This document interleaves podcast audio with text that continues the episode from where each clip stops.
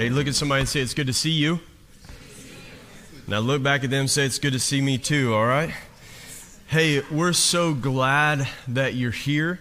Again, my name's Sam. I have the great privilege of being the lead pastor here at Crossroads Church. And what that means is every single time I have the opportunity, I try to tell the greatest story ever told. Now, not because I'm some great communicator or it's even my story, but I believe this story is a story about Jesus, and Jesus is the greatest person to ever walk the face of the planet. I actually believe he's more than just a person.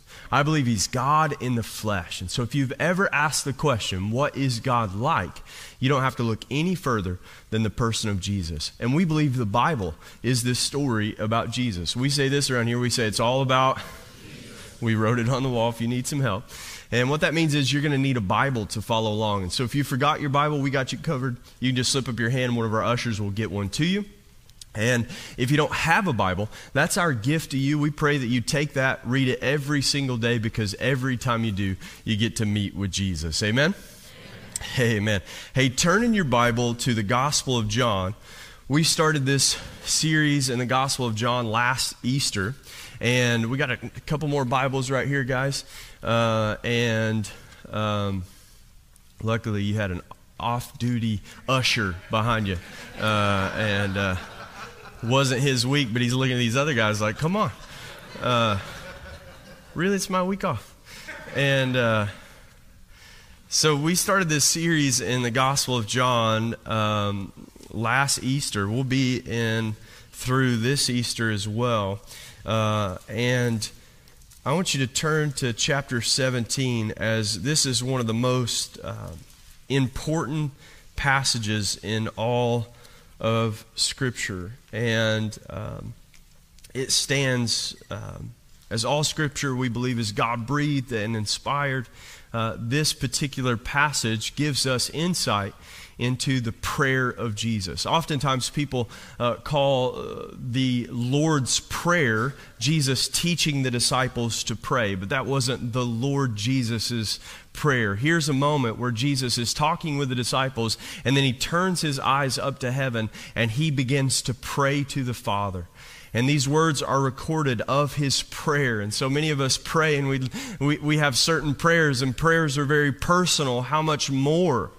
would it be and how impactful is it that we have an opportunity this morning to read what the Lord Jesus prayed and to, uh, to hear his words and his heart and what he asked of the Father. And so we're going to do something a little different. I'm going to tell you, um, and we're already mixing it up this morning, so you're in the rhythm. And, uh, and yet, um, uh, we're going to read the entirety of the prayer, John 17, but then we're going to only deal with the first three verses. And so, for the next few weeks, we're going to begin to have this as a routine and uh, at least a short term tradition for us. And so, here's what I'd like you to do as we uh, pray uh, and join the prayer of Jesus. I want you to just stand to your feet and we're going to read. Oftentimes, this maybe if you were uh, in a, uh, a more traditional church, maybe every time they read the scriptures, they would say, Stand for the reading of God's word. And we believe that all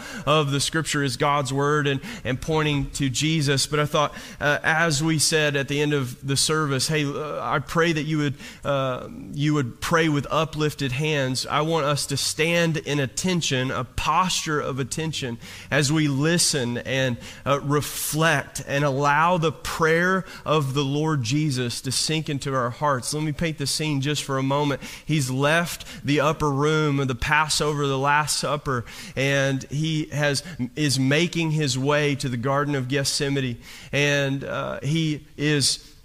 Uh, turned his eyes after speaking uh, for many hours, all of the chapters from 14 on that we've been talking about. Words like, I am the vine and, and you are the branches, my father the vine dresser, I am the way, the truth, and the life. After all of these famous words, he turns his eyes to heaven. John 17, when Jesus had spoke these words, he lifted up his eyes to heaven and said, Father, the hour has come. Glorify your Son, that the Son may glorify you, since you have given him authority over all flesh to give eternal life to all whom you have given him.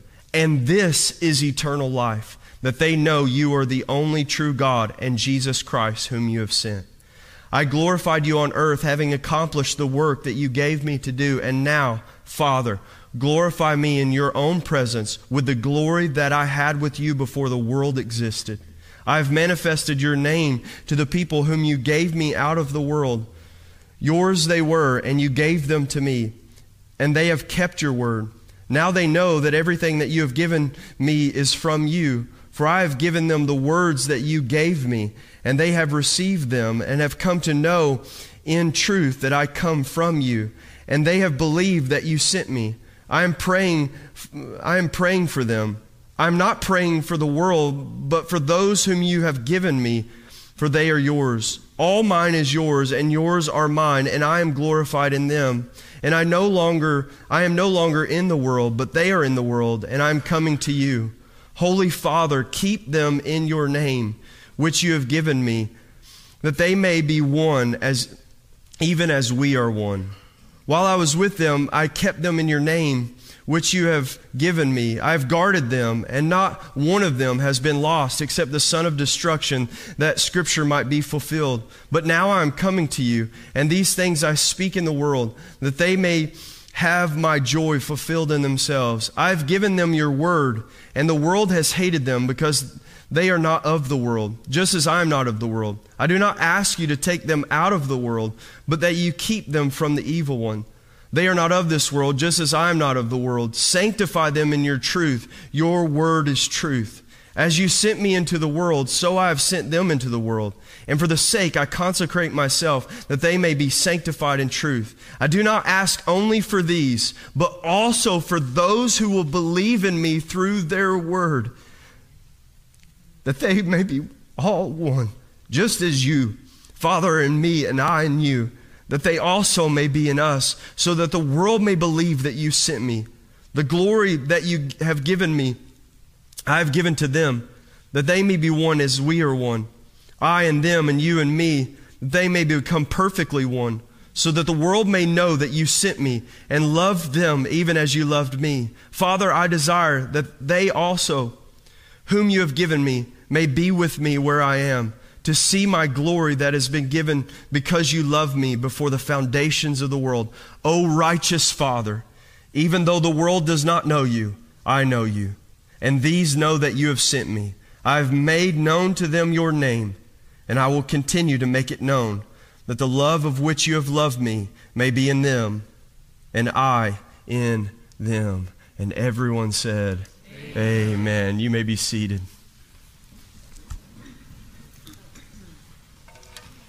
Jesus, we thank you for your word. We thank you that we'll be challenged and exhorted as for the next few weeks we look at this powerful prayer that you prayed and have left for us.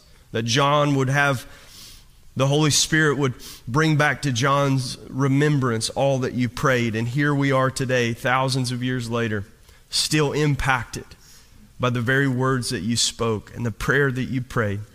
We thank you let everything we say and everything we do bring glory to you and good to this valley. And everyone said, Amen. Amen.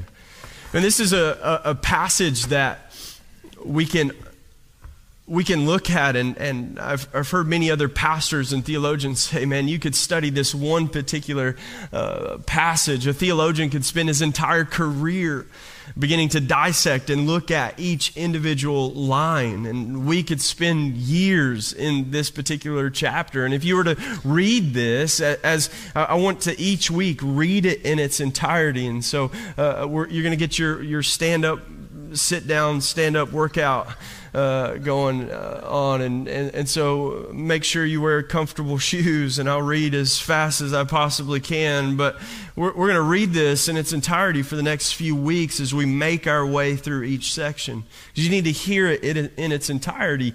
But you can get lost very quickly in what Jesus is saying. And you can, your mind can begin to wonder about, well, what about this? Or, what about that? I remember a pastor years ago as he was I was underneath his ministry and I was working for him and he was an incredible speaker and and he was trying to help me with my storytelling and and he heard one of my sermons and and and I was telling about the the first time the story was about the first time as a young boy. I grew up in eastern kentucky and it's a very impoverished area but there aren't a lot of homeless. Uh, they live in places that you would never live in in some areas but most people have homes or they move to somewhere warmer. Uh, they may live on a shack on the side of a hill and you may call them a hillbilly or a ridge runner but they got a house amen? And uh, and so uh, the original off-grid homesteaders in eastern Kentucky. And, and yet, the first time I ever saw a homeless person in my life was in Atlanta, Georgia, when I was about nine years old, and I was going to uh, see an Atlanta Braves baseball game with my dad. And, and I began to tell this story, and, and I talked about being at the stadium, and, and I talked about uh, how the, the crowd was, and, and then I made this comment in the middle of my story. And so, as I'm telling you this story, you're tracking for the most part. You just pictured Eastern Kentucky. You pictured uh, shacks on a hill, and I'm creating a word picture for you. Now you've transitioned to Atlanta, Georgia. You're picturing Atlanta, Georgia. I say the Atlanta Braves, and some of you are quickly like, yeah, Braves. Or like, oh, no, Braves. And, and, and, and, and you're just going through it, and, and now you're thinking about a baseball stadium. And, and maybe for you, if I were to say, man, I, I, I got uh, one of those uh, uh, hot dogs that were just, a, a man, the smell uh, and the peanuts and, and the seventh inning stretch. And at that time, they were doing the Macarena on the seventh inning stretch. And, and, and so, as I'm telling you this story, you get you dive closer and further in into the story. And so, uh, if, if, I'm skilled at what I do, I only give you details in the story that takes your imagination, your mind deeper into the story. But sometimes a speaker uh, can give a detail that will then send your mind out of the story and somewhere else. And so one of the details I gave was I was like, man, the stadium was amazing. This was the old stadium. It wasn't even the new stadium. And quickly, anyone who was around that area would go, When did they build a new stadium? Right? And so later he was coaching me through and he said, You should say the things like what I just did. I didn't do this the first time. You should talk about the crowd. You should talk about the hot dogs. You should talk about the smells, and that will take further deeper. But that one little detail that I gave, he says, I got on my phone, stopped listening to you, and Google, when did Atlanta get a new stadium? right? And uh, and so for many of you know, the '96 Olympics was in Atlanta, and they built the stadium for the Olympics, and afterwards the Braves would take over that stadium. And uh, so uh, I say that to go when you're reading a story, you can get further and further and deeper into the details, but then there are details that quickly uh, make questions come up that all of a sudden you can get lost and you go, well, what is, what is that? And what about this? How many of you read the Bible and sometimes you're able to track with the stories, and then other times you're like, when did they build a new stadium? or just me?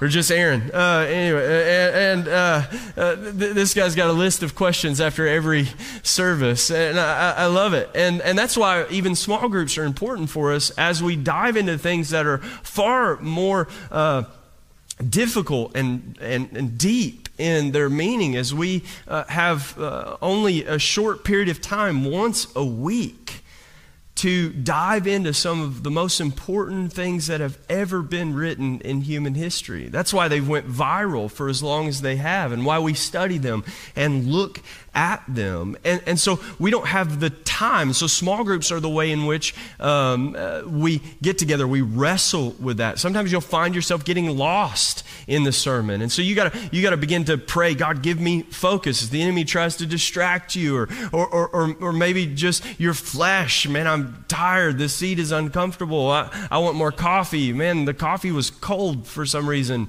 this morning. There was one, I found that just a minute ago. There was cold coffee. Anyways, and and yet your mind will take you in many different places. And so you have the responsibility. I will use every trick and tip and skill that I have naturally and learned, and I'll try to use that to pull you into the story. But your heart should be, Lord Jesus, Holy Spirit of God, illuminate for me what you want me to hear and see and receive. Amen? And so this isn't my responsibility alone. This is your responsibility to be ready to dine and eat with the Lord as we serve for you the Word of God. Get your forks ready and get ready to eat. Amen? And so, in this particular passage, I tell that story to let you know that you'll read this passage and your mind will constantly go, wait, what about this? Wait, what about that? And so, what we're going to do is we're going to read it in its entirety, trying to just be uh, engulfed in the words of Jesus. I didn't realize how emotional I would get when he prays. I pray for those not just here now. And then you realize that you have been inserted into the scriptures. Like this one time, oftentimes I say to you that the Bible is not written to you, but it is for you. Right? Because some of these letters aren't addressed specifically to you. I mean, there is a book named Samuel in there, and so uh, I got a book, but I don't know about you, right? But like, it's not specifically written to you, but it's for you. But then you get to this part, and Jesus, who knows all things, beginning and end, says this line I pray not just for those here, but those who will believe because of them.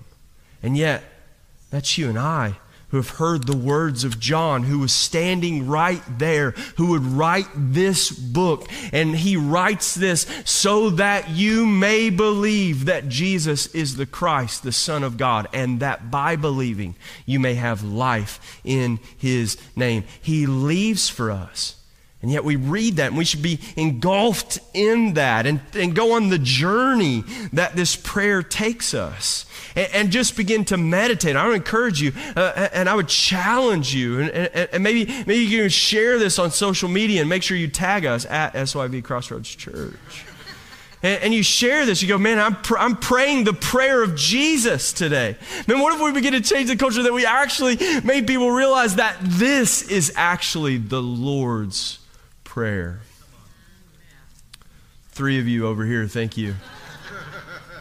I just dedicated your family. I didn't even get in it. Come on. Right? Right? And, uh, and yet, uh, what if, what if every day this week, and next week, and the week after, you just begin to open this? And what if, what if you hit pause on trying to get through the New Testament in a year? You, you won't do it. it right? You're like, challenge accepted. Ha, tricked you. And, uh, and yet, once you put pause on everything else, and what if every day you got up and you read John 17? And you, and you didn't leave it to Sunday morning where you have someone else hand feed you because because here's the here's the beautiful thing right like a baby nursing is cute a grown man is disturbing amen like I didn't think there was as much in, as enthusiasm as there should have been in that one. Right? Like that, that's disturbing, right? Like that's the reality is as you are young, when you are hungry, you look for someone to feed you. But as you mature and you get older, you don't look for someone to feed you, you look for something to eat. So, what I want to do is feed you. The Bible says that I'm supposed to feed you, feed my sheep, but He never says how much right? And so I'm convinced that an appetizer for a child is a full meal, but for an adult, it simply arouses the appetite. And so, what I hope to do for you over the next few weeks is arouse your appetite, stir you to hunger. And if you are new in faith, it will be a full meal. And you'll be like, I need someone to help me. Right? Like, that was a lot. Okay? And, and then for others, man, it's going to stir you to hunger. And I pray your maturity, you will find maturity. You will, and then through help from others, you'll find the skills and abilities to go hunting for yourself. Amen?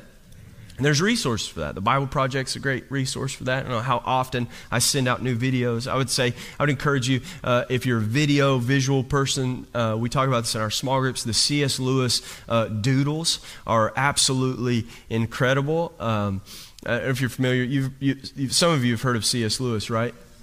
Right? Okay. So C.S. Lewis, Mere Christianity. All the times I recommend the book, but people don't read it. And uh, yeah, come on. And and yet, if you don't want to read, you can watch the Doodles, which is like the Bible Project, where they read out the works of C.S. Lewis, and it's Christian philosophy. Like some of these big questions that come up from texts like this. Well, what about this? Because here's what we're going to read in this passage. You're going to see the the personal triune God of the Bible on display.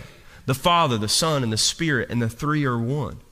Uh, blessed Trinity. Where do we get that idea? And so, uh, even the idea of a personal God, C.S. Lewis will break that down from a philosophical standpoint. That how this even makes sense from our perspective, not even using the Bible, but using just philosophy and, and, and, and really helping us understand how the world works and how God has given us a mind that helps us and gives us glimpses into who He is and insights where we can understand Him. So, that's a resource and a tool. C.S. Lewis is doing and they will illustrate as they read. They will illustrate and draw pictures, and all of us like pictures. Amen.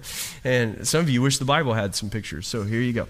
And. Um, and so, uh, in this, you got to go hunting, and I would encourage you to begin this week to start in John 17 almost like a mini series inside of the Gospel of John. Jesus' earthly ministry has been up unto this point. This is the pivotal time where he's going to say in this particular passage, and you can put the, the text on the screen, it says that when he lifted, uh, when he spoke these words, he lifted up his eyes and said, Father, the hour has come. Now, in other parts of the passage, he would say, Listen, and, uh, uh my hour has not yet come.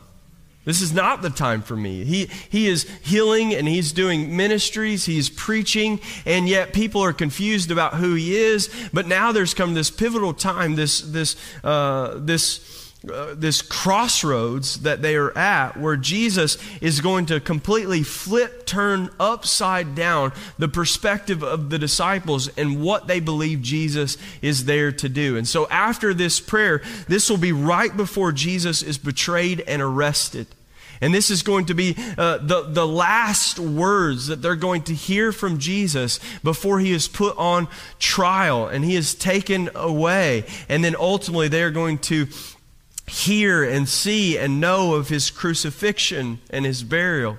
And it won't be till after the resurrection that they are able to even put some of these things together. You ever have a conversation with somebody or overheard a conversation and you didn't quite know, but then you experienced it or something happened, you're like, oh, wait a second, that's what they were talking about. Jesus says this I say these things to you now. You don't understand what it means. That's some of the passages we read last week. He says, But at that hour, when you see me raised, is what he's alluding to, then you will know. And then you will remember all that I've said to you. Then the puzzle pieces will come into play because ultimately all of this depends, the linchpin is the resurrection of Jesus. None of it. Paul will make this claim in 1 Corinthians 15 that if Christ has not been raised, then all of our faith is futile. It, it, it means nothing. And so uh, there, was, uh, there was this idea or this old song that used to sing at at my my church and it almost was a heretical song that it was called I choose to be a Christian. It was like even if this didn't happen I would still live this way. And and actually that's completely the opposite of what the Bible says that that our behavior, our posture, our beliefs, the structure of how we handle our finances, our family and, and ultimately our future is dependent on the belief that we believe Christ came at God in the flesh. He he lived, he died, but he rose again, and that changes everything. That's why this is called news and not advice. This is something that's happened, and we still wrestle with the implications of this news. So Jesus says, The hour has come. This means something is shifting. The hour has come, and then he makes this statement Father, he prays, The hour has come. Glorify your Son so that the Son may glorify you. Since you have given him authority over all flesh, to give eternal life to all whom you have given him. Verse 3 And this is eternal life, that they know you are the one true God and Jesus Christ, whom you have sent. Now, think about when you're just even reading this particular passage in just these three verses. We're going to go, Father, the hour has come. Mine goes off, right? Just like the story I was telling you. Like, wait a second, there's a new stadium, right? The hour. What does he mean by hour? Okay, then you're going to say, glorify your Son, that the Son may glorify you. What does glory mean? All of a sudden, your mind goes to somewhere else. You have to wrestle with what does he mean the hour has come? What does he mean by glory? And then ultimately, as you know, the story progresses. How is this glorious? Glorify your Son, that the Son may glorify. Since you have given him authority Next time my mind goes off, wait, new stadium, right? Authority over all flesh. What does he mean by flesh? And what does he mean by all flesh? And authority over it. What type of authority? Then he says the authority then goes on to all flesh that to give eternal life. What is eternal life. Now my mind goes again. Now I got to deal, you see, with just three verses alone, I have to deal with what is glory, what is the authority of Christ, and what does eternal life actually mean. Are you ready? Right? Like, this is where we together have to wrestle with the text. You have to dive in. You have to get ready to eat. You got to get ready to hunt. You got ready. You got to get your, your tools and, and your knives and, and your hunting utensils. You got to get the things ready to gear up for the hunt that is what is the glory of God. Right? Because glory is a thing in our culture Glory is something we think about. I think the closest thing to glory that we have, or what is a counterfeit of glory, is fame. Amen. Right? Like f- fame. Fame is a thing. Why? Fame is where we draw our attention, and then you ask the question, why are they famous? You ever ask that question about our current celebrity culture? Why, why are they famous again? What do they do? What skills do they have? What have they done? And even think of that contrast in our culture when what fame is, and you ask the question are they deserving of such attention? Are they deserving of that kind of fame? What have they done? What skills? And so then the, the, question of worthiness and value of what you give your attention to. This idea of glory is also tied to worship, and worship is, a, is tied to our attention. See, everyone worships. Everyone worships. People may say they're not religious, and, and, and, yet they worship sports because their attention is always tied. They worship the ocean, they, they, they worship creation. They can't not do even uh, normal tasks. They can get distracted by their hobbies, by their cravings. Are you with me? By their addictions. Because worship is about being so fixated on something that your, your life begins to revolve around. You, you turn a blind eye to everything else and you just begin to revolve around that thing, whatever that thing is. What, whatever you have your attention centered on. Is it money? Is it fame? Is fame itself? Is getting attention from others the thing that you revolve your life around? Is it the new job? Is it the relationship? Is it the spouse? Is it the idea of the spouse? Because when you really got to know the spouse, you realize. Love you, baby. Right? Like, like, what is it that your life begins to revolve around? And you have answered the question of what you worship or what you glorify, what you maximize in your life. So then, wrapped up in attention, focus, drive, dreams, is the idea of glory In the ancient world, this would, this would come through warfare and conquering, right? No guts, no glory. Man, for the glory of the empire, to, to, for, for the attention, for the renown of what we will do to make us known. See, glory is about attention.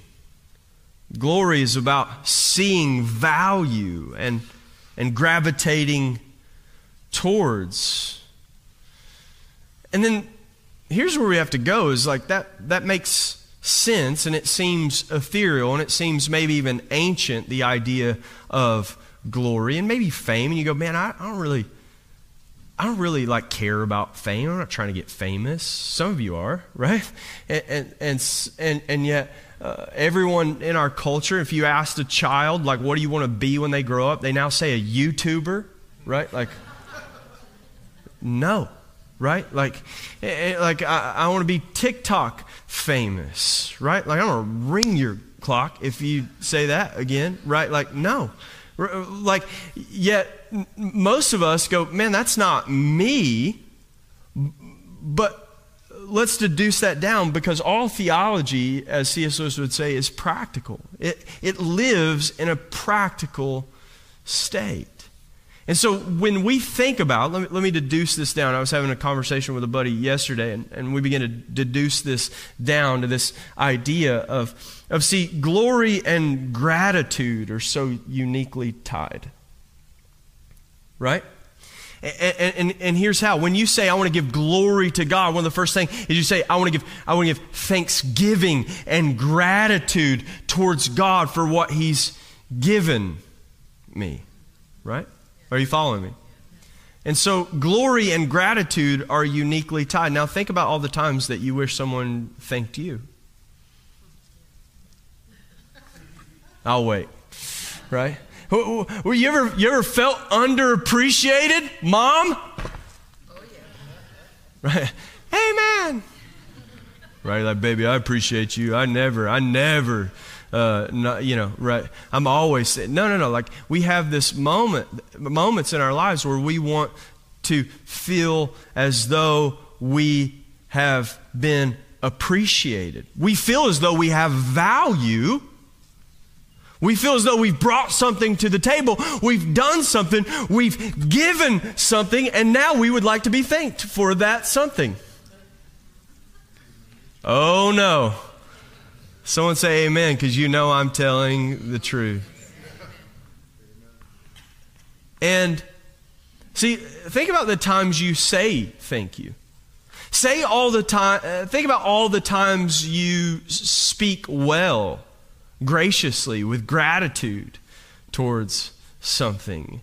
And then you speak the renown of something. Maybe you just happen to be sitting at your local brewery, or maybe you're sitting at your local tasting room, or maybe you're at your local coffee shop. Whichever analogy that you want to use. And yet, you take a sip and you go, mmm, they do it right here. Right? Here's that like, oh, the notes, right? Hmm. You getting that tobacco? They put tobacco in there, right? Like, uh, that's a joke. Anyways, uh, hmm, that's the next crowd. Okay. Uh, you're like, man, this coffee is so good, man. Crossroads coffee. Which one you picking, Crossroads or Kona? That's what I want to know. Just give it to me. Cross, yeah. Uh, which one's better? Yeah. Keep singing its renown. Keep telling it. Just keep it singing its praises. Like, and let everyone else know which brand you got. Man, I love the good seed right? Like, or, or, I love Coffee Cabin. I love Starbucks. I, I, I love uh, Southside. I love Fig Mountain. I love Firestone. I love Brick Barn. I love how just just come on. We're talking to the culture today, amen. Right? What happens when you enjoy something? You begin to speak its renown. You quickly go, man, this is good, right? And then you tell other people about it. And then they'll say, no, no, no. You, you, don't, you don't even know, right? You amateur, right? Like, no, that's not your spot, right? Like, and then think think about even how when we enjoy something, it goes to the glory of the person who made it. Okay? That, this is why we have a culture uh, of celebrity chefs. And, and, and, why you even know who Gordon Ramsay is, right? And we got a guy in the valley who beat Bobby Flay. Come on, glory to God. Right? Yeah, think about it. And what, what are they actually doing? They're taking raw materials and they're creating something that then you enjoy to the glory of the winemaker. Right? To the glory of the winemaker, to the glory of the chef. And then all of a sudden we applaud. We, we, we thank them. We say, This is so good. And we begin to tell others about them.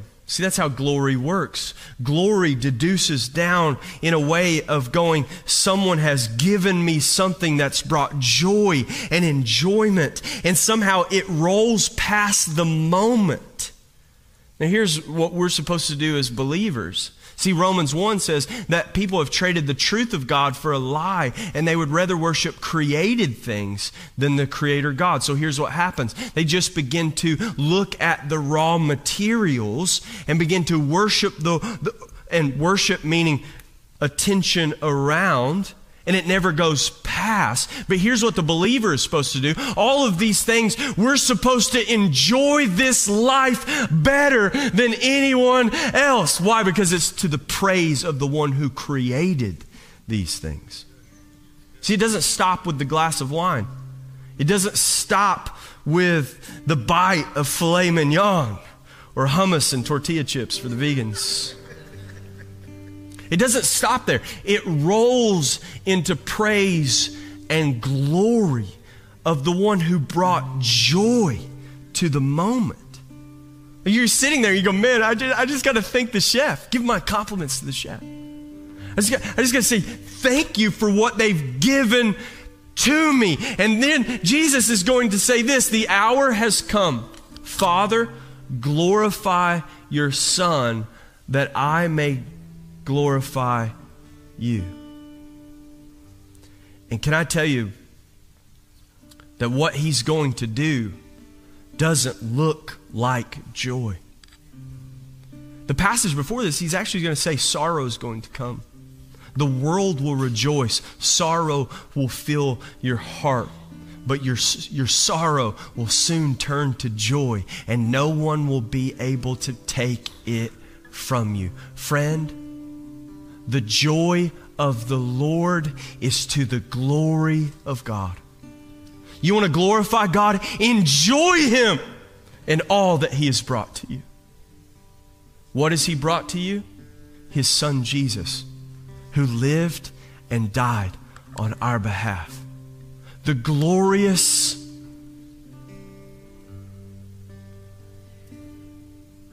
the beautiful, brutal, bloody cross. The place where our life should center around, where our attention should be, where our thanksgiving should be, where we ponder the cross and we thank you for giving me life through your death. I'll focus on that. I'll give attention to that. I'll give glory and thanksgiving. That somehow in the mind of God, could you imagine? I mean, they think war is about to happen. That's why Peter's going to draw a sword shortly after this statement. Glory, now's the hour. Glory's coming. Glory comes. No guts, no glory. And yet, the glory of the Son of God is the sacrificial gift of his life. No greater love does someone have than to lay their lives down for their friends. Do you know what's glorious? The Son of God gave his life for you. You know what's worthy of attention and fame and glory? No one but King Jesus. And yet, our lives, we get so distracted about what we want to glorify and what we want to revolve around. And yet, standing before us is the crucified Son of God. And He did all of this in order to bring glory to the Father. What does that mean? The Father set out a plan from the beginning of time. From the garden to the cross. This has always been the plan. Where Eden meant unadulterated pleasure. This is for your good. And we thought we had a better plan. You go, I would never be like Adam. You are like Adam every day when you decide your plan is better than his plan. And yet the plan has always been to bring us back, to redeem us, to give us joy, to give us goodness, eh, goodness, and for us to see the glory of God will result in the good of others. See, that's why we have the statement we have. Because if we live lives that have our attention and our worship and our lives begin to revolve around the beautiful, brutal cross of Jesus Christ. I can tell you that at the center of your life will be sacrifice.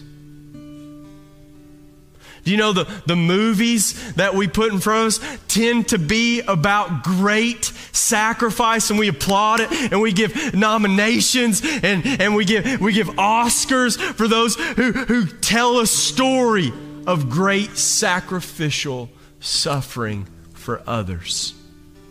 It's the story that speaks to the heart more than any other story. Why? Because they're merely glimpses of the one true story.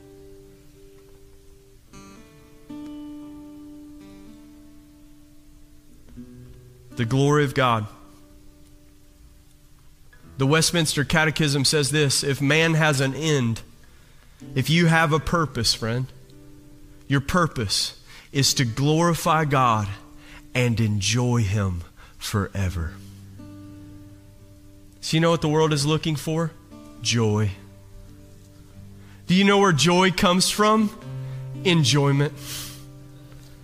And you know how they hear about it? Because we're rejoicing. We're going, He's good. I know. I've experienced. Come and see that the Lord is good.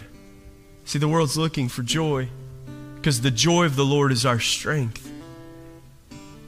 And so then, friend, today, when you leave here, decide no matter what your circumstance is, God has brought things and people into your life for your joy, for your enjoyment and it will change your mindset when you begin to in your home, around your children, with your spouse, with your friends. I'm thankful for this. You know why? Because God has given me. I'm thankful for you. Why? Because God brought you into my life. I'm thankful for this. And all of a sudden, this attitude of gratitude and this pocket of peace begins to form. It's not a bubble, friend, it's a dome, it's a fortress. And the Bible says that our God is a strong tower that the righteous run into and are saved.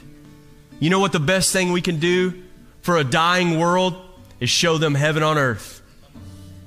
And heaven on earth is those who have life that death can't stop, knowing Jesus, the one whom God sent on our behalf, that we might become the righteousness of God, hidden in the love of the Father through Christ Jesus. Will you pray with me? Gracious Heavenly Father, I thank you for everything you've done for us. I thank you for this prayer that you've left for us. I think you'd help us over the next few weeks dive into the implications I pray that your words live and illuminate in our hearts. I pray that hungry people will go hunting. Help us as mature believers. Help those who are weak in faith, new in faith. Help us teach one another to hunt, to gather food from your scriptures. For man cannot live on bread alone, but by every word that proceeds out of the mouth of God. Teach us to hear the words of God. Teach us to read and meet with Jesus every single day. Lord Jesus, we thank you for your life and your sacrificial death, and we rejoice in the resurrection. So let everything we say and do bring glory to you and good to this valley.